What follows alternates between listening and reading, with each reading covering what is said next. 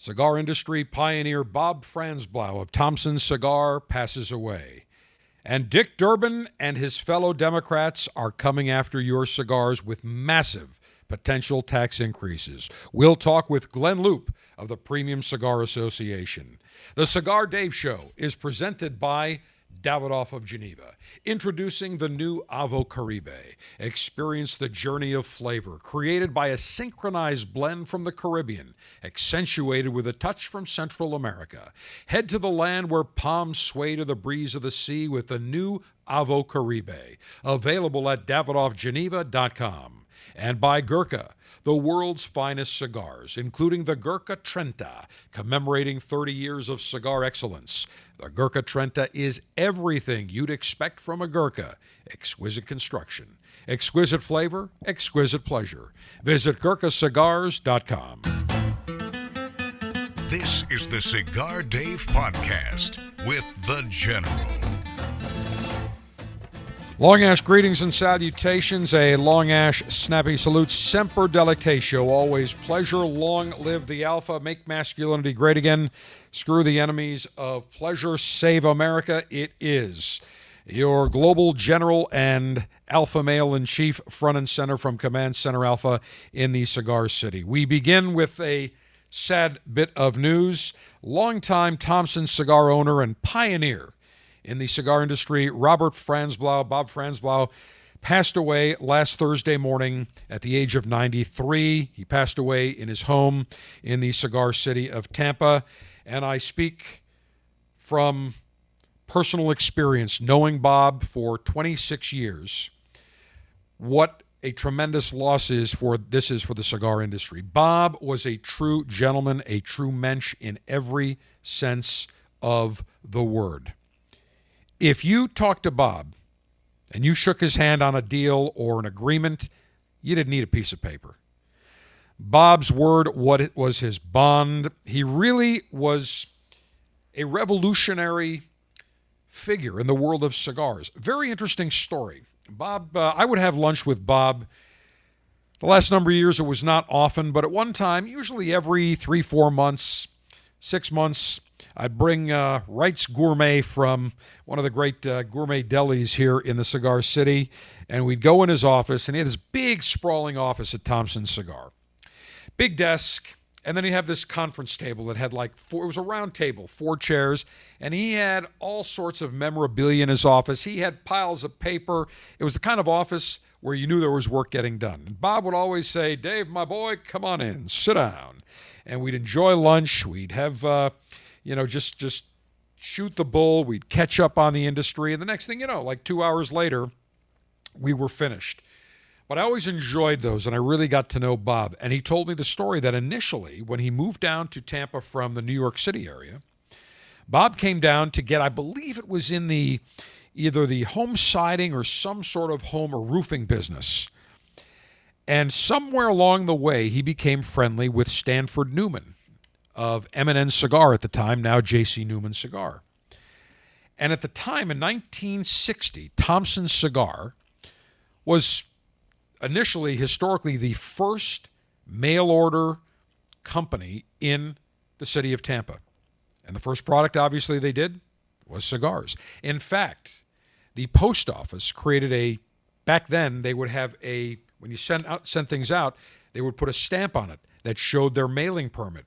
And there was a logo of the city of Tampa, the city of Tampa logo, and it said certificate number one or something along the lines of, of, uh, of, of postage um, registration number one. They were the first in Tampa. Going back, I think, to the 1930s, if I'm not mistaken. But Bob had the opportunity to purchase Thompson Cigar in 1960. At the time, it was a fledgling company, it was a struggling business. They made essentially natural wrapped figurados, not what the U.S. market was interested at the time. And Stanford Newman, who could have bought Thompson Cigar himself, said, Bob, buy that. We'll make the cigars for you. Frank Llaneza of Villazon will also make the cigars for you. Buy the company you can't go wrong. Well, he did in 1960. and he owned it until 2018 when he sold it to Scandinavian Tobacco Group STG for a reported $62 million. And I had the opportunity along the way to visit Thompson Cigar, to know the people at Thompson Cigar. I would see them at all the conventions. I would see Bob on a regular basis because Bob and his son Carlo and I all lived in the same area in the cigar city of Tampa. So there were times when Bob would call me up and say, Dave, my boy, I've got Zabar's flown in from New York. Come on over for Sunday brunch. And Bob was always the tremendous, hospitable host.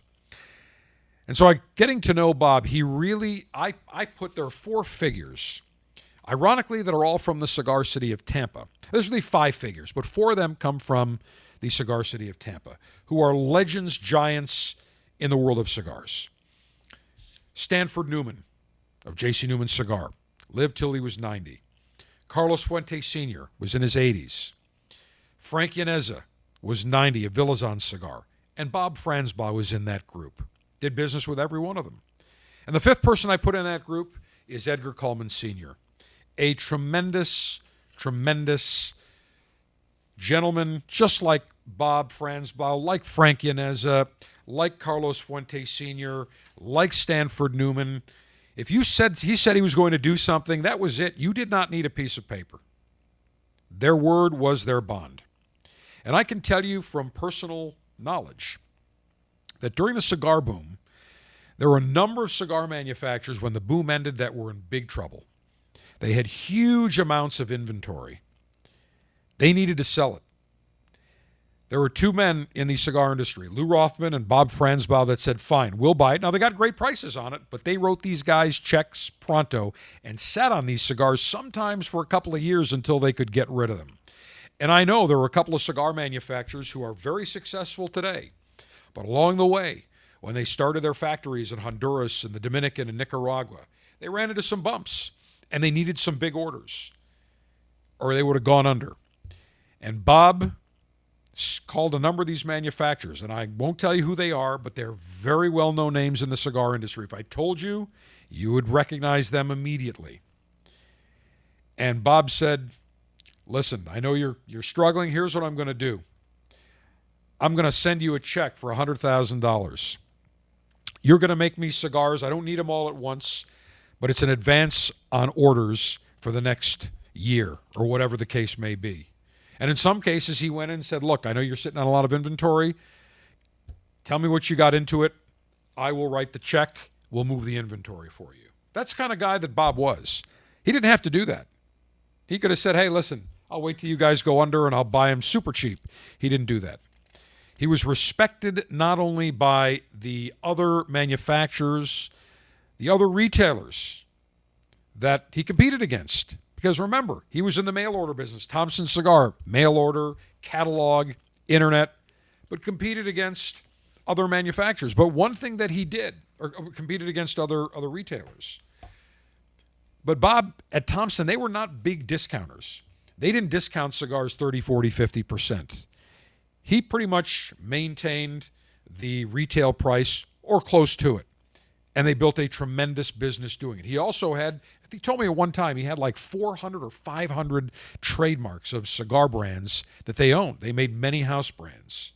And I'll never forget, I told Bob my first ever introduction to Thompson cigars was in the airplane magazines, whether it was Delta, Eastern, United, American, US Air.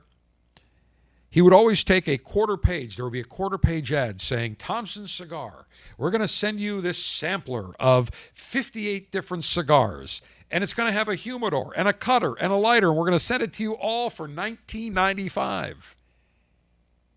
And I remember saying, how in the world can they do that? And there were some good cigars that were in there, and they still did that almost until the end. And I asked Bob, how did you do that? He said, Dave, my boy, it was a loss leader. We knew we were going to lose money on that, but once we had their name on a mailing list, we knew once they tried the cigars that we had them as a customer for many years. And it worked. It worked. Massive facility just north of Tampa International Airport. I attended many events there, and I will say this on a personal basis, Bob always always extended very generous courtesies to me. As an example, Thompson Cigar had a very nice corporate airplane, a Hawker 800 XP. And whenever there was a convention, whether it was in New Orleans or Las Vegas or wherever there was going, if there was a meeting of the cigar industry in Miami or wherever the case was, I'd always get a call. Dave, my boy, you going to the meeting in Miami? You going to the convention? I said, Yep, Bob, I'm going. When are you going?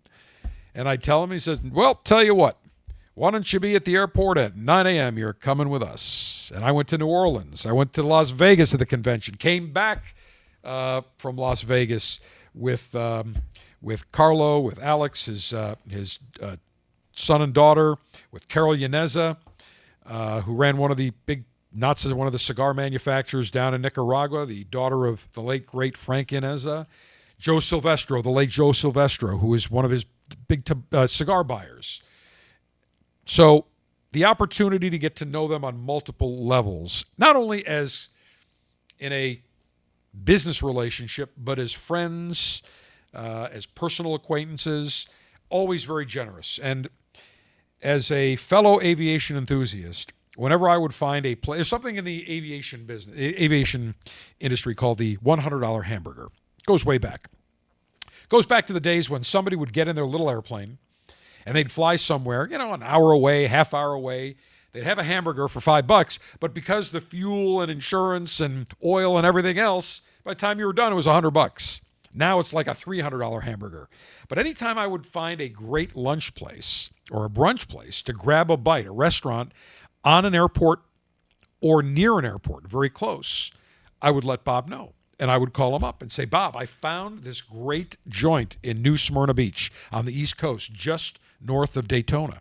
I found a great little place. It's it's a 25 second walk from the private terminal. When you have a chance, you got to go. Well, invariably, I would tell them tell them that like on a Monday or Tuesday, and on Friday morning, I would get a call from Carolyn, his longtime executive assistant, and she'd say, "Dave, Mr. Franzblau would like to know what was the name of that restaurant you you mentioned to him." And I tell her the name of the restaurant where it's located. Ten minutes later, she would call me back and say, Bob said to be at the airport uh, Sunday morning at 10 o'clock. We're all going to, you're all going to brunch. Beautiful. And did that many, many times. And he always had a full plane of, of friends and acquaintances.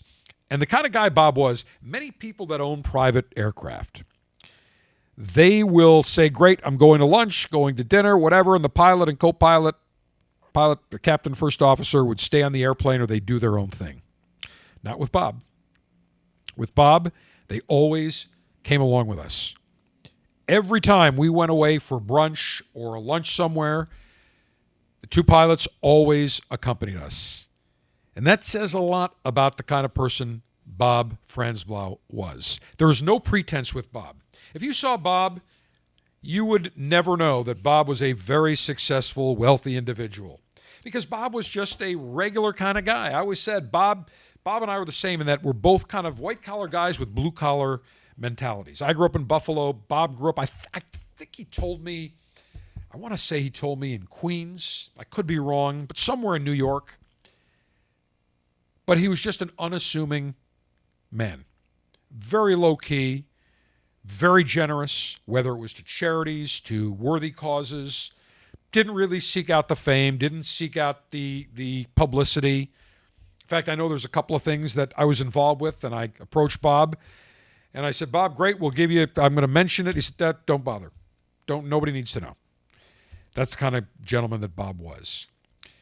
I will miss Bob. I will miss our occasional lunches. I will miss talking airplanes with him. I will certainly miss the opportunities that I had to get to know him. And I always came away after talking with uh, to Bob with knowledge, knowledge of the industry, knowledge about business, and he'd always query me, Dave, my boy, what's going on in the business? What do I need to know? And so we'd always talk and schmooze, and I would tell him things that I was hearing in the business uh, about what was going on in the marketplace.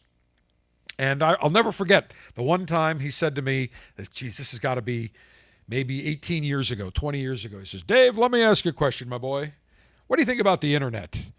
Now, this is, remember, before Amazon was around. This was before people were buying products on the internet on a regular basis. I said, Bob, I believe the internet is here to stay, and I think it's going to be a big force sometime down the road where people will buy products on the internet, just like now with a catalog, people would actually they'd have a page where you'd write your order down and you'd mail it in, or you would call them. I said, Bob, they won't be calling anymore. They won't be mailing it in. With the internet, you'll be able to place an order online. You'll get it, you'll ship it, and it's going to save time, it's going to save expense, it's going to be the way of the future. And he said, You know, my boy, I've been talking to people. I'm not sure, but you think I'm, you, you may be right. Well, sure enough, Bob invested a tremendous amount in the internet capabilities of Thompson's cigar with real time inventory tracking, with the ability to monitor. And I remember he told me what the expense was, and it was significant. And he said, This is here to stay. And it's interesting because I was able to watch as the percentage of orders that came from the catalog by telephone and internet, how they shifted dramatically over the last number of years, going back to when they first implemented like 15, 17 years ago. Bob, the last number of years, kind of slowed down a little bit. He would go in, still go into the office on occasion, but I think the last year or so he did not uh, go in uh, as often. But I will certainly miss Bob. The industry will miss Bob. He was, as I said, a tremendous gentleman with no pretense that was always extremely generous to me, to others in the cigar industry. One last story. Every year, every between January and April, Bob would always conduct fishing trips to different places. But the last number of years, it was Puerto Aventura, Mexico, about half an hour south of Cancun. Bob was a big fisherman, loved fishing, owned a multiple boats along the years, and the last boat he had was a 65 foot Viking. Great fishing, but Bob wasn't the kind of guy that said, "I'm just going to go fishing myself." He shared that with other people in the cigar industry. He invited all the manufacturers he did business with, other vendors. He called me. He didn't have to invite me. He called me and said, Dave, my boy, we're doing a trip. I'd like you to come along on one of the trips. You pick the date. And basically, they flew us there. There was about 10 manufacturers. I was with some of the Olivas from Oliva Cigar, just a whole bunch of great people. And it would be four days where we'd fly down from Tampa in a in Bob Air, as he called it, his beautiful hawker. We would spend four days. He had a fleet of Suburbans down there. Everything was, t- we didn't have to take a dime out of our pockets. That's how generous Bob was.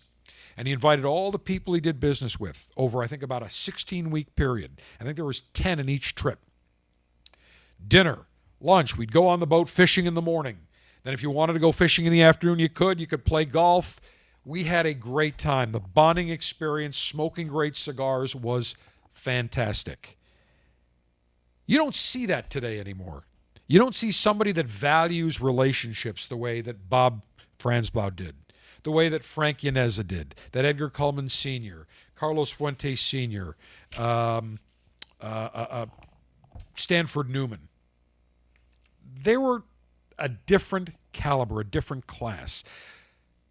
I'd like to think we'd see more of that. Men who their word was their bond, men who believed in personal relationships, men who believed in spending money that look to make money you've got to spend it. You got to treat your vendors right. You got to treat people right. And he did. Treated everybody right. There's two kinds of guys. As a longtime friend of mine told me when i was living in baltimore after college. He said dave there are two kinds of guys right guys and wrong guys. And i don't have to tell you the difference. You'll know it when you see it. My buddy charlie eckman was indeed correct. Bob was a right guy. We will miss him. The cigar industry will miss him. His wife passed away, Joe, about five, six years ago. I know the last five, six years uh, certainly were, were tough, but Bob now reunited with his wife and uh, Joe Silvestro as well, uh, looking up from the big humidor in the sky. So, Bob Franzblau, Thompson's longtime Thompson cigar owner, passed away last Thursday morning in his Tampa home at the age of 93. I will miss him. The cigar industry will miss him. And I believe that the types of men like Bob Franzblau and the Stanford Newmans and the Carlos Fuentes Sr., the Frank Llaneza, and the Edgar Cullman Sr., unfortunately, we may not see the likes of those gentlemen again. It is a sad fact. But Bob Franzblau, rest in paradise, my friend. I thank you for your friendship, for your counsel, for your camaraderie, and I will miss our many lunches and many conversations about life, about business, and about aviation. Rest in peace, my friend.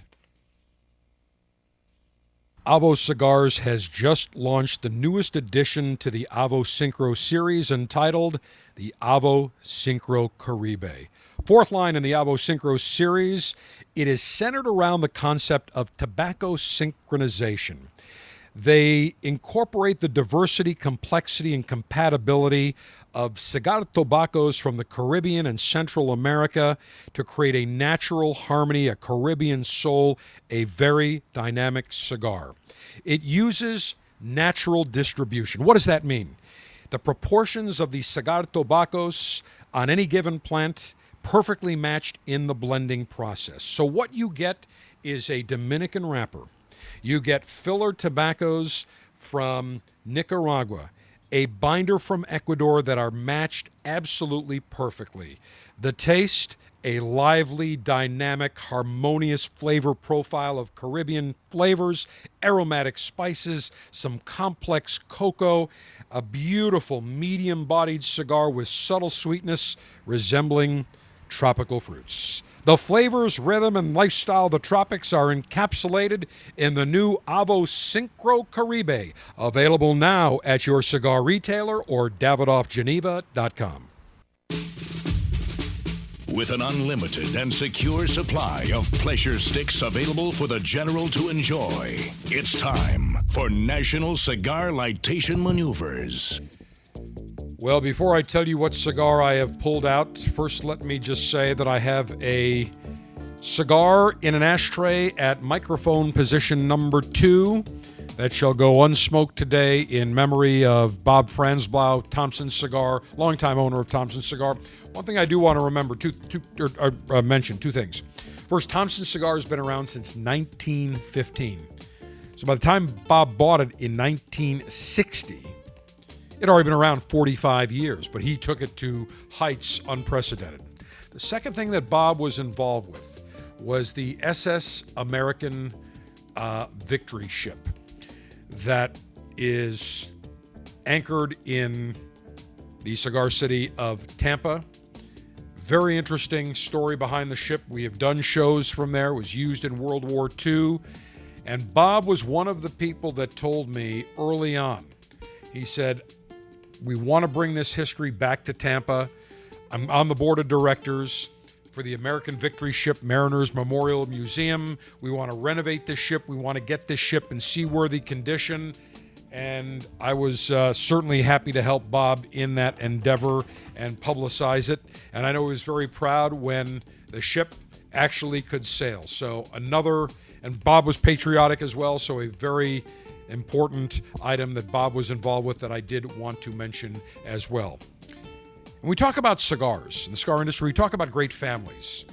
The Franzblau family, we've talked about the the Newman family, the Fuente family, the Cullman family, many years the owners of General Cigar, the Llaneza family, Villazon.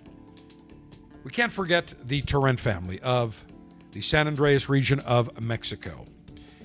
In 1880, the first torrent began growing cigar tobaccos in the San Andrean Valley of Mexico. And to pay tribute to the anniversary, the year that Turrent, uh, uh, Turrent was founded, Alejandro Turrent and his father Alberto Turrent decided they would create a line of cigars to commemorate that important year. They created the Casa Turrent 1880 series. Comes in four different versions. It starts with the Casa Turrent 1880 Claro. I smoked that about three weeks ago here on the Cigar Dave Show. Mildest cigar in the 1880 line, featuring a very light San Andrean Habano Criollo Claro wrapper. There's also a Casa Turrent 1880 Oscuro and a Casa Turrent 1880 Maduro, which is the fullest and richest of the Casa Turrent 1880. Today, I'm going to enjoy the Casa Turrent 1880 Colorado. This is a medium bodied cigar. So the mildest in the series is the 1880 Claro. Today we move up to a medium bodied cigar, the Casa Turrent 1880 Colorado. Features a San Andrean Moron Colorado wrapper. It's a beautiful looking cigar. About 18 bucks suggested retail. So our members, this was part of the August Officers Club selection. We didn't give our members three cigars. They got four cigars. Because Alejandro Turrent, when I said, which three do you want Alejandro to feature? He said, I can't just do three, General. We got to do all four. My answer, that's what you want. And that's exactly what we did. So, those members of the Officers Club, we got tremendous emails, social media posts saying, man, what a great bunch of cigars. Incredible man, I feel like I ripped off you, uh, ripped you off, Dave, because you charge us twenty two ninety five, and this is worth like 75, 80 bucks. So we featured the 1880 series, including the Casa Turrent Colorado. Featured the Toro, six and a half inches in length with a 55 ring gauge. The filler aged 10 plus years.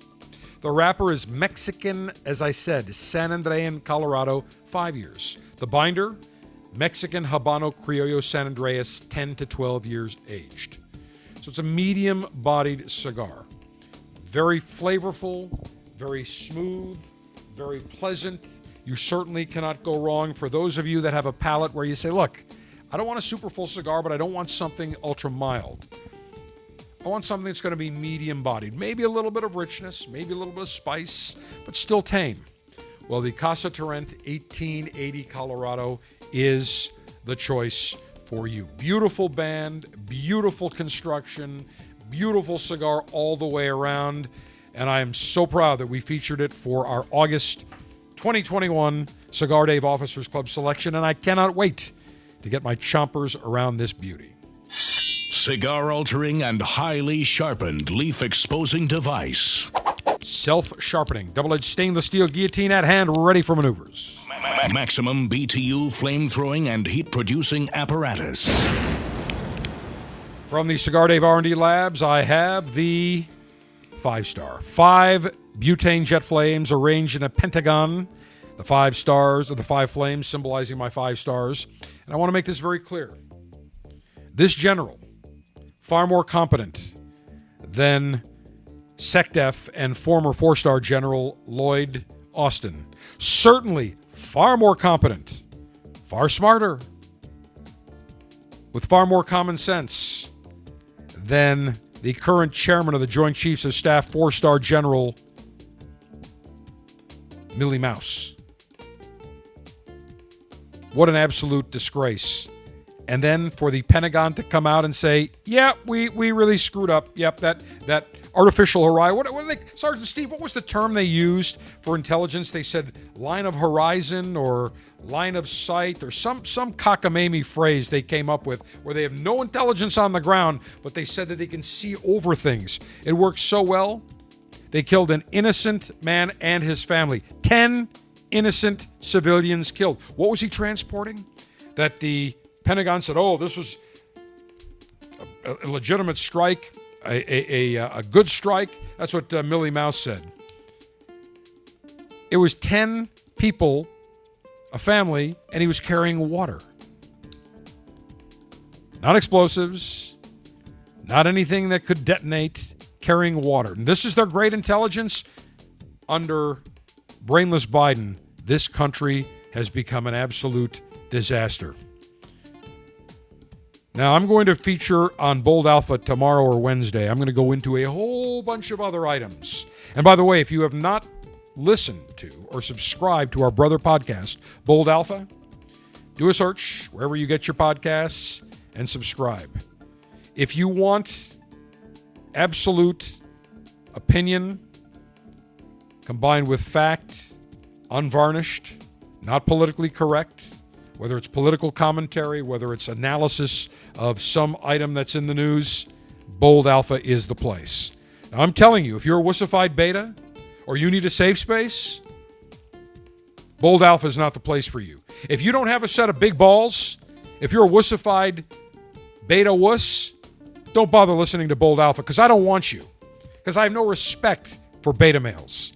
But for almost everyone that's listening now, I virtually, I, I would probably say, not probably, I will guarantee 100% of the people listening to the Cigar Dave Show podcast right now, you're alpha males with big giant balls. And if you're a female, you like alpha males with big giant nads of steel or titanium. Then listen to Bold Alpha. I will get into some other atrocities that have gone on. I'm going to talk to you. Uh, actually, I'll give you a little hint of what I'm going to talk about in the next Bold Alpha. We're going to talk about the disaster under brainless Biden, the nonsense going on at the southern border. I will talk to you about phony Fauci, who's been touting these booster shots with the White House. I'm pro vax. I got two shots of the Pfizer. And I stated a month ago in no way, shape, or form am I taking a booster shot. There's still long range items we don't know about. And by the way, very likely the vaccine is now outdated. But there is something that could be dispensed that would eliminate the Chinese Communist Party Wuhan virus like that. It was done in India, in the largest state of India, which is 250 million people. It's two thirds of the United States. They're averaging like 25 cases a day. 250 million people, 25 cases a day. Why and how? I'll tell you on the next Bold Alpha. And it involves a very simple therapeutic drug that is widely available, that is safe, that is being misconstrued by the libstream media, by the Dems, by phony Fauci. Available and it's cheap. So we'll get into that on Bold Alpha. That's a little preview and some other items as well. Sergeant Steve, where did I leave off? I, I lost my train of thought. Did I talk about our cigar? Not yes, yet. Yes, we're ready for the checklist. Checklist. Go ahead. Sergeant Steve. Cigar pre-lightation checklist complete. No faults detected. Area clear of all enemies of pleasure. Approval to go throttle up in three, two, one. All right, here comes the cut. Perfect cut. Sometimes I get wound up, especially with all the nonsense going on with Fauci, Biden, all these other clowns. It is an absolute disaster. I said it would take a year for the uh, U.S. to basically get destroyed down to the studs with brainless Biden. I was wrong. Seven months. Every single policy. What a failure. You name it. Domestically, foreign policy, total disaster. All right, as I toast the foot of this magnificent looking Casa Turrent 1880 series Colorado. Let me puff and rotate. Oh, yeah. Mm-hmm. Now, I have not had a cigar in five days. Five days. I was busy last week. Traveled back to the Cigar City from a classified location somewhere in North America. And the first few puffs, the taste on my palate, absolutely luscious. Mm. Mm. Fantastic. Blow on the foot of the cigar. My Casa Turrent 1880 Colorado series is perfectly lit. Take a few puffs here. I'm going to like that. Take a little sip of my espresso, my afternoon espresso. Mm. Mm. Perfect. I tell you, perfect medium balance, some nice notes, almost like a nuttiness, an earthiness, just a tinge of sweetness, but just medium bodied, very mellow, very, very pleasant. Now, let me remind you that if you are not a member of the Cigar Dave Officers Club, I don't know what you're waiting for. Because every month we feature fantastic cigars. August, four Casa Turrent 1880s. What do we have planned for you in September? A beautiful cigar from La Gloria Cubana called the Medio Tiempo, named after the rare, bold, sun grown Connecticut Habano leaves that are harvested from the top of the plant. They get the most direct sunlight. So they're enriched with this sunlight. So it brings much more flavor into the leaf. The La Gloria Cubana Medio Tiempo, medium to full bodied gem, perfectly paired collection of aged cigar tobaccos from five different countries Ecuador, USA, Honduras, Nicaragua, and the Dominican Republic. Ecuadorian Sumatra wrapper, USA broadleaf binder. The filler USA, Honduras, Nicaraguan, Dominican. After you light it, you will be tantalized with a broad array of flavor notes, including cream, cedar, spice, cocoa, cinnamon, subtle hints of sweetness. The La Gloria Cubana Medio Tiempo, our September 2021 Officers Club selection. If you're not a member, head over to cigardave.com right now. Click on Officers Club. $22.95 per month gets you three premium cigars shipped in a Cigar Dave Officers Club Ziploc pouch. So make sure you head over right now, cigardave.com, click on Officers Club. All the questions are answered there, frequently asked questions, whether it's how long is membership, it's month to month, what kind of cigars, everything is there. But join, I am telling you, your palate will thank you. And for those of you that are budding cigar connoisseurs that say, ah, you know, I'm really, I'm not very well versed. This will give you an array of cigars for your palate to thoroughly enjoy. And you'll find that you will gravitate to a certain type of wrapper or a certain cigar. In fact, I, I received some emails from people saying, General, I smoked all four of the Casa Turrent 1880s. And I found that the cigar that I love most was the 1880 Colorado or the Maduro and the Oscuro.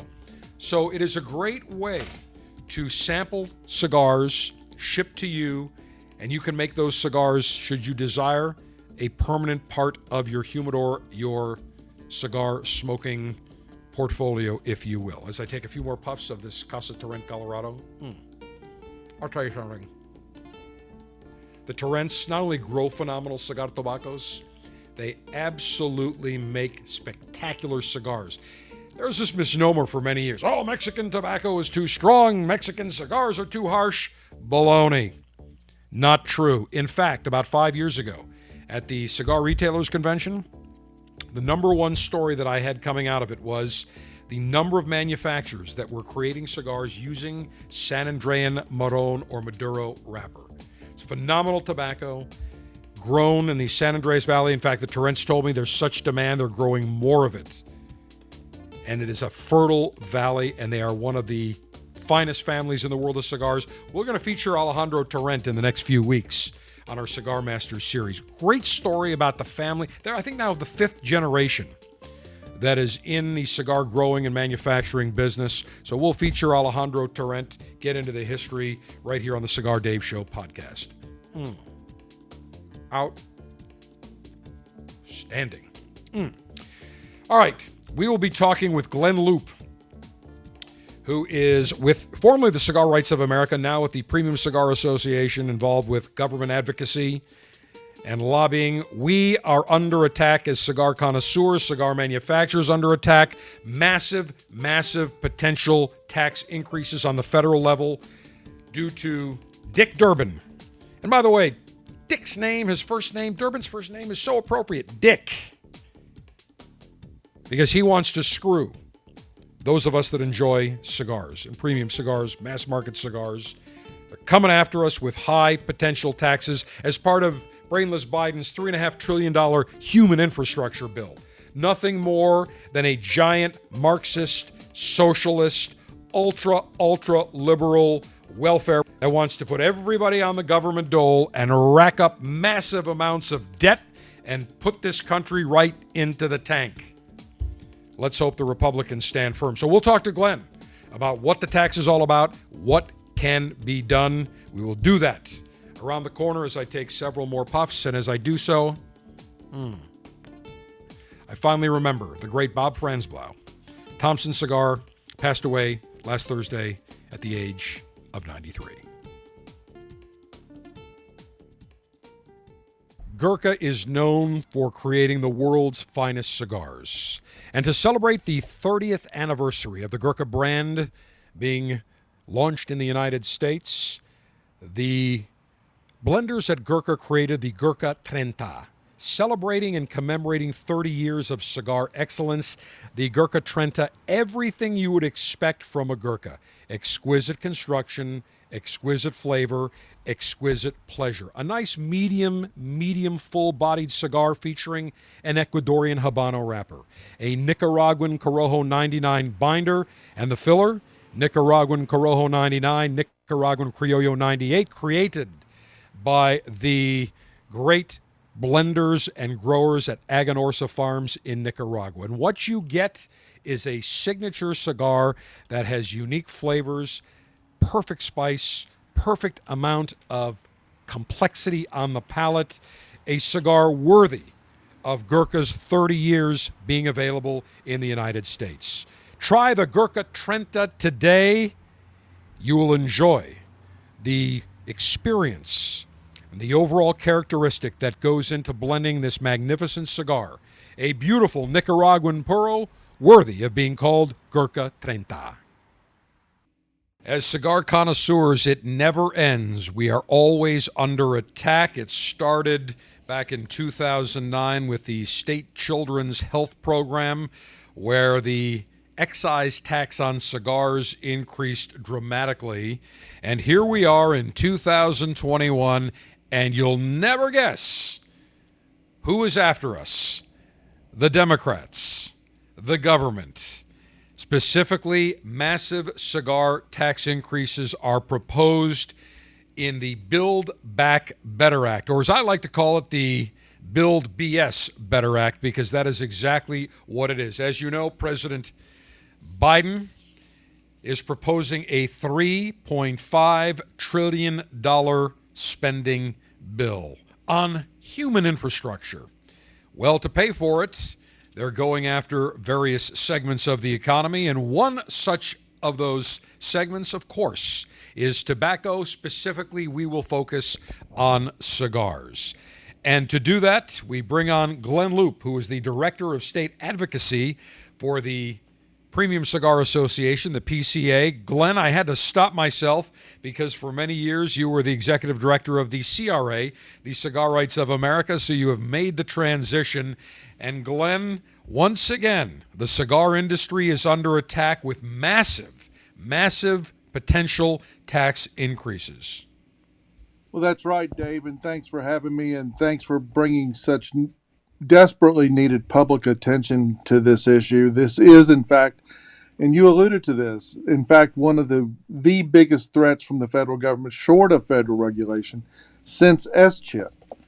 And SCHIP, and we don't have to belabor the long story it took, but our mutual friend Rocky Patel's fond of talking about it, how it got down to 40 cents. Well, this proposal would only, and I say that so facetiously, raise taxes on premium cigars by 1,000% and by, on premium pipe tobacco by 1,650%. This has been Senator Dick Durbin's long held dream Uh, under the umbrella of what was called and is called the Tobacco Tax Equalization Act. And his, his method of madness is to equalize the tax according to the rate on cigarettes. Well, that's just grossly unfair. And the really grotesquely unfair part of this is that it's based upon weight. Well, guess what? Cigars weigh more than cigarettes. So we get the brunt end of this of this horrible federal political stick. So that's the reason we're orchestrating a, a, national grassroots campaign, outreach to members of Congress, specific members that we can talk about that we we need to recognize the threat that this poses to this boutique microcosm of the entire tobacco industry.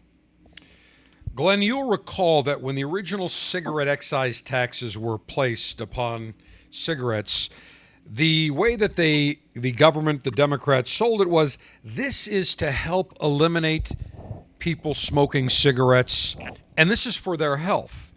Okay, by that measure, technically the goal of the tax was to eliminate total consumption of cigarettes. Therefore, down the road, there would be zero tax. Well, now what they're doing is they're coming back and saying, no, no, now we need to use this to fund various social programs. They, they're calling it a, a human infrastructure. They're specifically targeting tobacco. When we talk about tobacco. I specifically, obviously, you know, talk about cigars, and we do talk about pipe tobacco because we do have some listeners that uh, that consume pipe tobacco. They smoke uh, a pipe. We don't really get into the cigarettes, but I think for this for this exercise, it is important to take a look at what the proposed rates are because it is overwhelming in terms of the huge percent increases. Cigarettes, right now, it's fifty dollars and thirty 83 cents per thousand cigarettes. They would double it to $100.66. Small cigars. We forget that there are many people that enjoy a Hav-A-Tampa, that enjoy a Swisher Sweet, that enjoy a, a, a, a Garcia Vega, Perfecto Garcia. They enjoy a mass market machine made cigar. Well, right now, the tax, there is no cap. It is 50, I believe it's what, 50 50.3 or 50.4 percent. And mm-hmm. because the cost of mass market cigars are so much less, they essentially get hit with the entire 50.4 percent. Well, guess what? That would over double as well. Pipe tobacco. Right now, pipe tobacco is taxed at $2.83 per pound. Now, that's a pretty significant tax as it is now when you consider that for a pound of pipe tobacco, it's what, maybe eight bucks, 10 bucks, something like that? That's right. You're, you're now going to be talking about $49.56 per pound. Let's call it 50 bucks a pound. Now think about that for a second. It is going to be more expensive than the than the the most uh, uh, uh, difficult to obtain caviar. I mean, you're talking a 1,651% increase. And large cigars, here's another problem that I thought about.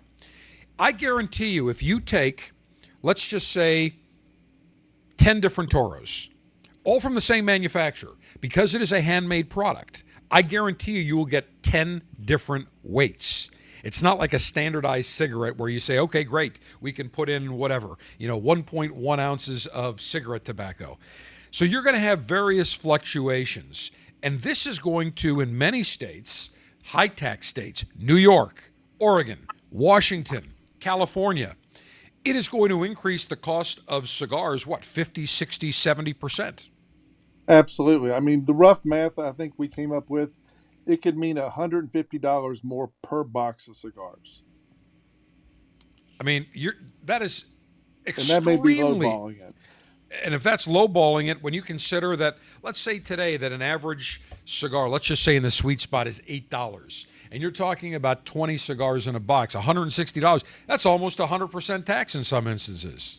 Absolutely. And let me tell you the, the further lunacy of this.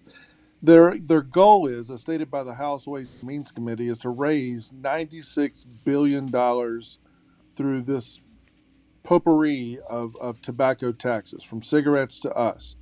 96 billion. Here's the genius of all this, and again I say that so facetiously. That 96 billion was calculated in the face of the fact that the FDA has already come out to ban menthol cigarettes and ban flavored cigars. Without defining what a flavored cigar is, they've said we are going to ban them. So here it is. They say they're going to raise 96 billion on a collection of products that the, the their own fellow federal agency has said we're going to ban them. Where's the genius in that thought process? It goes back also, and I'm having a flashback here to Senator John McCain. And I remember reading a quote where he opposed the funding of the state children's health insurance program, the SCHIP taxes you alluded to. Senator McCain alluded to this in, in remarks on the Senate floor. Why fund a federal program based upon a diminishing source of revenue? Correct. That says it all right there, and they're trying to do it again. I said if you really want to fairly tax for whether it's children's health programs or anything, it should be a broad based tax where it's not just one particular group. And I said the most equitable tax would be, believe it or not, a toilet paper tax. Because think about it every single business, every single person, individual buys toilet paper. And during the Wuhan virus pandemic, we saw them certainly hoarding toilet paper. But I figured it out that if you put on, like, I don't know, a nickel on every single roll of toilet paper, it would fund that program. And now it would be spread out with everybody across the country, not one group. And it's interesting that you bring up talking about menthol cigarettes and you talk about flavored cigars. TaxFoundation or .org came up with their analysis of the federal proposal to increase tobacco and nicotine product taxes. And it's very interesting because you mentioned menthol cigarettes. Massachusetts has collected 25% less cigarette tax revenue since imposing their own menthol ban in June of last year. So while Massachusetts has to contend with smuggling of menthol cigarettes from other states where they're still legal, a federal ban now would most likely lead to a rise in international smuggling. And when that happens, there is no tax that's paid. So there is no rhyme or reason to this whatsoever. And now you're talking about banning flavored cigars. For example, the ACID cigars, which use various herbs and botanicals. That technically is a flavored cigar. Those would be illegal, Glynn. Those would be outlawed. That's so all, the threat.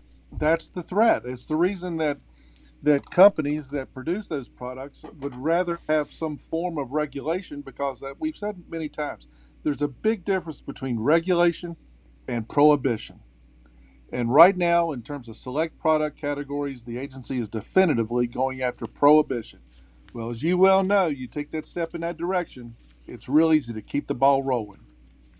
Well, and think about it. Well, I think, if I'm not mistaken, the ACID cigars from Drew Estate are either the number one or two selling premium cigar in the country. People are, are shocked when I tell them that. They're fascinated at the same time. Now, think if that category goes, all the tax revenue would go with it. It's gone. So, consequently, a diminishing tax makes absolutely no sense. And what is interesting is it's not only a diminishing tax, it is a regressive tax especially if you take a look at people that smoke primarily cigarettes. It's lower income people. But if all of a sudden all those cigarette smokers said, you know, I pay $4 in taxes now. This is currently today across the country, $4 in taxes, in federal taxes. If all of a sudden the taxes go up another 50%, you'll have even more people that will say, you know, I think I'm going to give it up. Now, initially, that's exactly what the Democrats and the government said. Oh, this will be great for health. We want to reduce consumption. We want fewer people. This will be the trick. So I said, let's say everybody stops smoking cigarettes, cigars, pipe tobacco, vapes tomorrow. All of a sudden, where would you get that 96 billion from? It would be gone. It disappears permanently. Doesn't exist. That's exactly right. And the target is only to raise 100 million from vape and e-cigarettes when that's a growing part of the market and a lot of the stock in of big tobacco is is definitely waving in that direction. And so there's been no, no new calculations about long-term growth in that sector and how that's going to be taxed. In fact, they're totally immune right now from any form of user fees from the FDA, which has been a piece of our lawsuit against the FDA in the spirit of fairness in that in that regard. So the federal government's all over the board on this. The, the contradictions are plentiful. The revenue projections are disastrous we've had definitive studies done on, for example, just federal regulation, much less this level of taxation, that these revenue projections never hold water. People find different alternatives. There is a black market to be considered here. They all, the, the revenue projections may hit the mark in the first six months, maybe 12, but always decline after that in terms of bringing in the, the anticipated level of revenue. So it, it's all it's all make believe, and and this is a dangerous proposition. It's a higher level of probability now than ever since Dick Durbin first started introducing the Tobacco Equalization Act, probably close to a decade ago. And it's really why we need consumers across the country, your listeners, to to reach out to their members of the House and Senate, and specifically we are right now truly trying to get our message across to, to I'm not going to say total a- advocates in this regard, but they're completely open-minded and they're they've gone on record against a three and a half trillion dollar plan, and that's Senator Manchin and Senator Sinema of Arizona, Senator Manchin of West Virginia. Obviously, uh, they've both uh, virtually drawn a line in the sand that they're not going to vote for a, a bill this this big we're trying to bring to their attention where our Arizona retailers and West Virginia retailers are respectively reaching out to those offices. We've had great discussions just as early as, as this morning with our South Carolina community about reaching out to Congressman Clyburn, who is central to this as a member of the House leadership, senators in Michigan, New York, Colorado, Delaware, and Maryland, all tough states for tobacco, but a strong retail community that are definitively trying to get the message across as to the harm that this can do to the small business tobacconist community, not big tobacco, the small business tobacconist community in those respective states. So it's important for everybody to go to cigaraction.org to use that petition to reach out to their members of the United States Senate and, and House of Representatives to draw a line in the sand to say, listen, you vote for this, we're going to remember it on election day.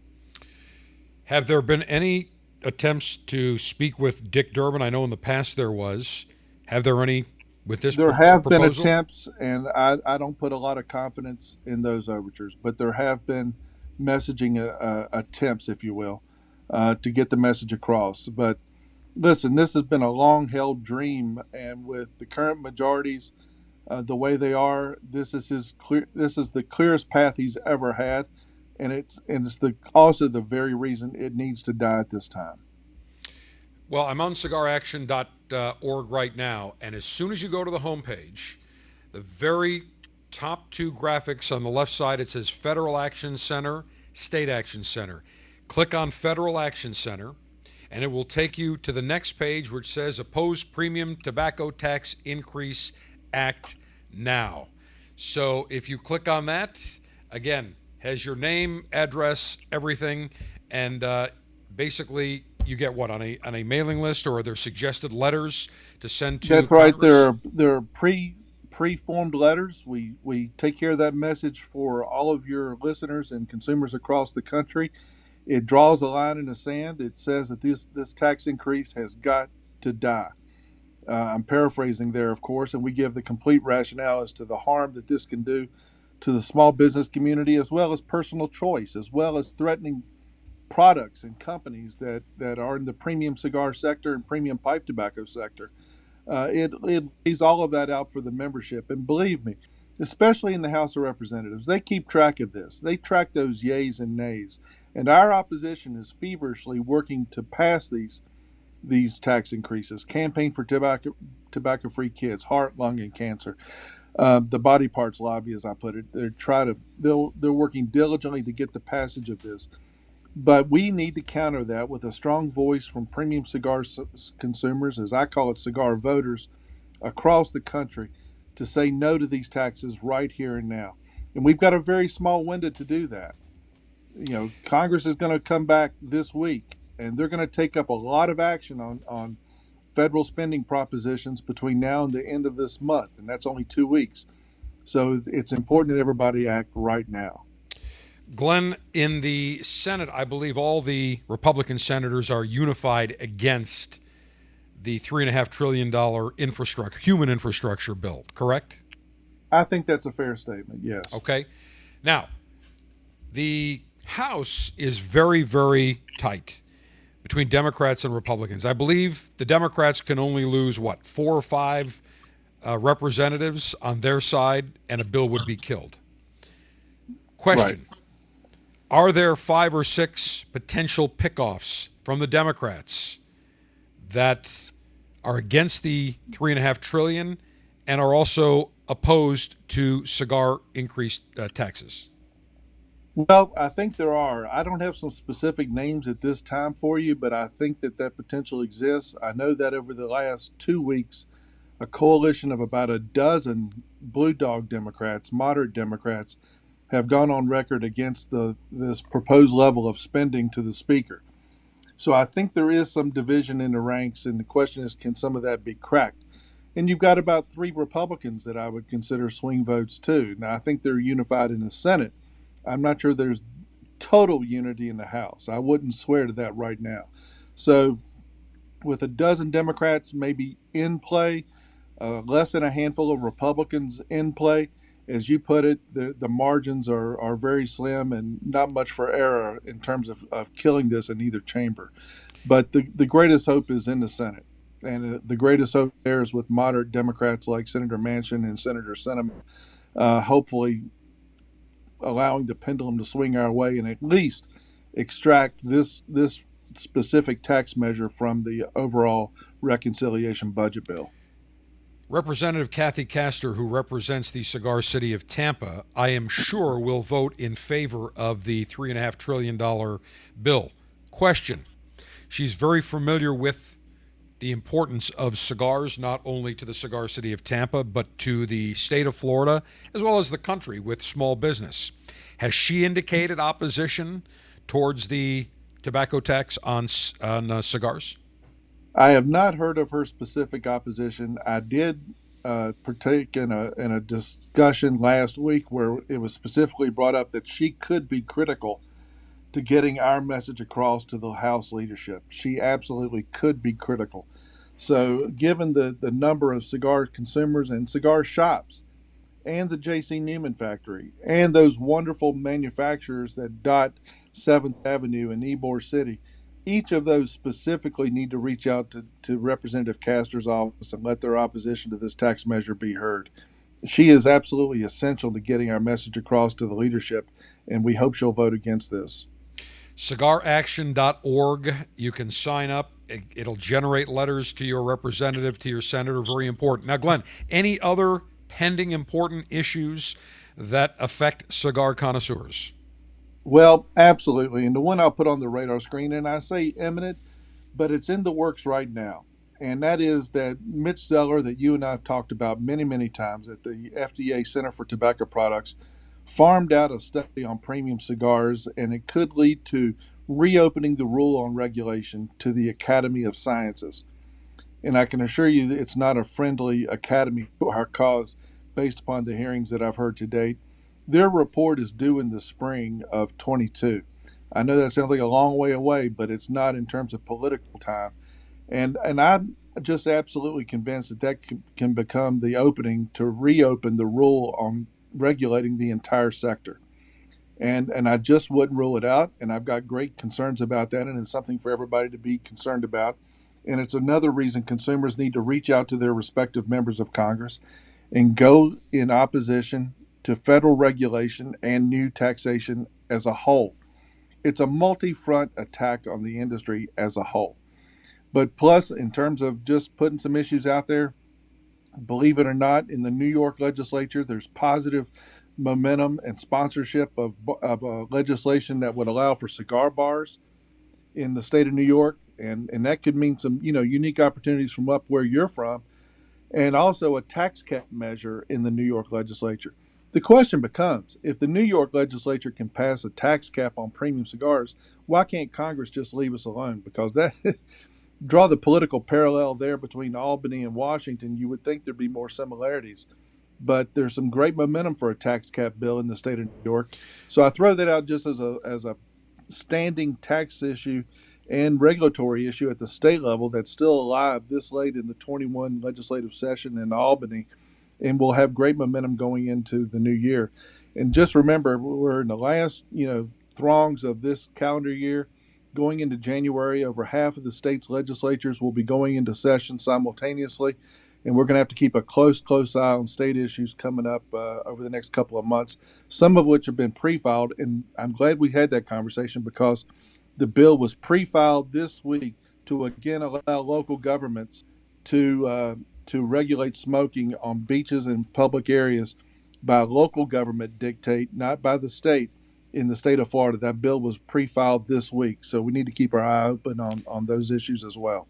Yeah, there is in the Constitution of Florida. It is written when the Smoking Act was passed, stating that all state legislation supersedes local legislation.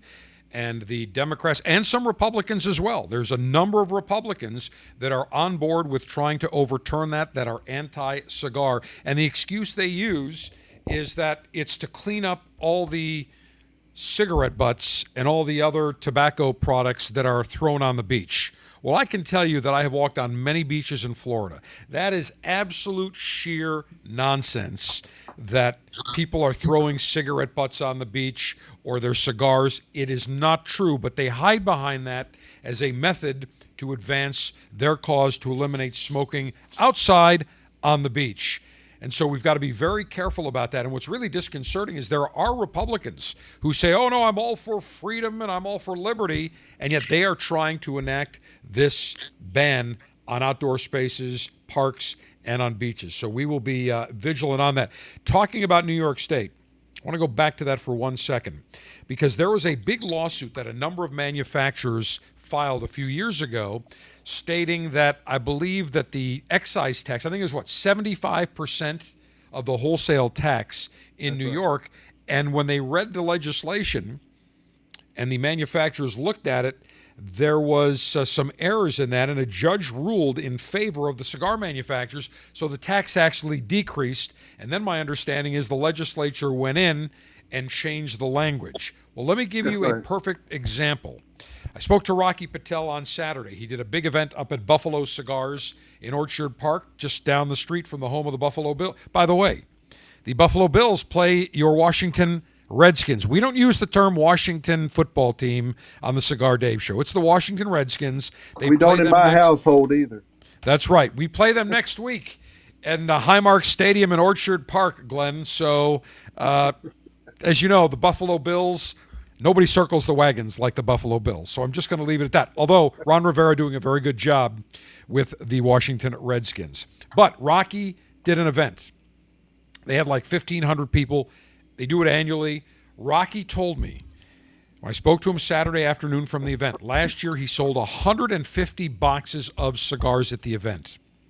This year, when I spoke to him around 4 o'clock and there was maybe an hour left to go, five boxes is what they sold a humongous difference. Why? Because the tremendous cigar tax, 75% of the wholesale cost. So when you add that to the retail cost, you're probably looking at about a 35, 40% increase over what you could buy the cigars for by, by the box from out of state. So clearly, New York State will be losing revenue because of the new legislation. And just like in Oregon, maybe they'll wake up and say, we need to put a cap on it to be competitive. Otherwise, we'll get zero tax revenue on any cigars. That's exactly right. That's what we have to give life to this legislation. And also, since when everybody's on cigaraction.org, take care of this federal petition, go to the state section, and the New York bills where you can voice your support for them is right there front and center for our New York cigar voters as well. All right, Glynn, lastly, prediction between the Washington Redskins at the Buffalo Bills. Oh, God, you're forcing me to really be a true fan, so I'm going to say Washington by three. And I'll bet you our next cigar together in Tampa that I win. 30. Okay, my prediction the Bills 31. The Washington Redskins 14.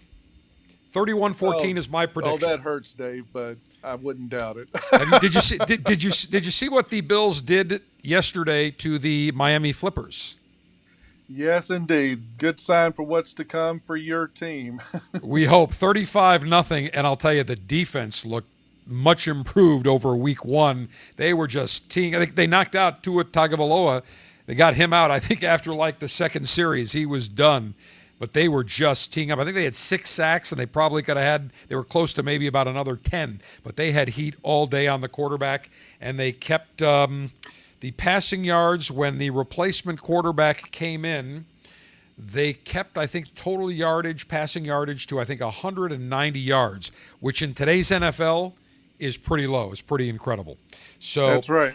Dave, we'll I'm see. afraid I've got to run. I'm no sorry. problem, Glynn. We appreciate you joining us. CigarAction.org. Do your part. Glynn Loope of the Premium Cigar Association. We continue fighting the fight against excessive cigar taxation.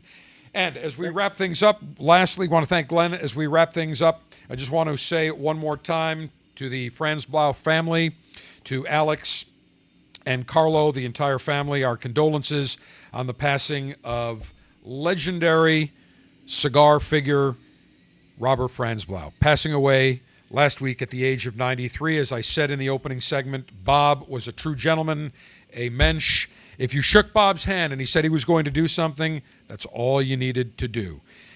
So, Bob Franzblau, rest in paradise, my friend. We shall miss you. I shall miss our conversation our occasional lunches, and getting together. Cigar Dave, the General, saying, Mayor humidor always be full. Mayor cutter always be sharp. Mayor Ashby extra, extra long. Semper delectatio. Always pleasure. Long live the Alpha. Make masculinity great again. Screw the enemies of pleasure. Save America. And screw Dick Durbin and all the taxocrats that want to come after our beloved cigars. Remember, cigaraction.org. Your voice must be heard in this fight.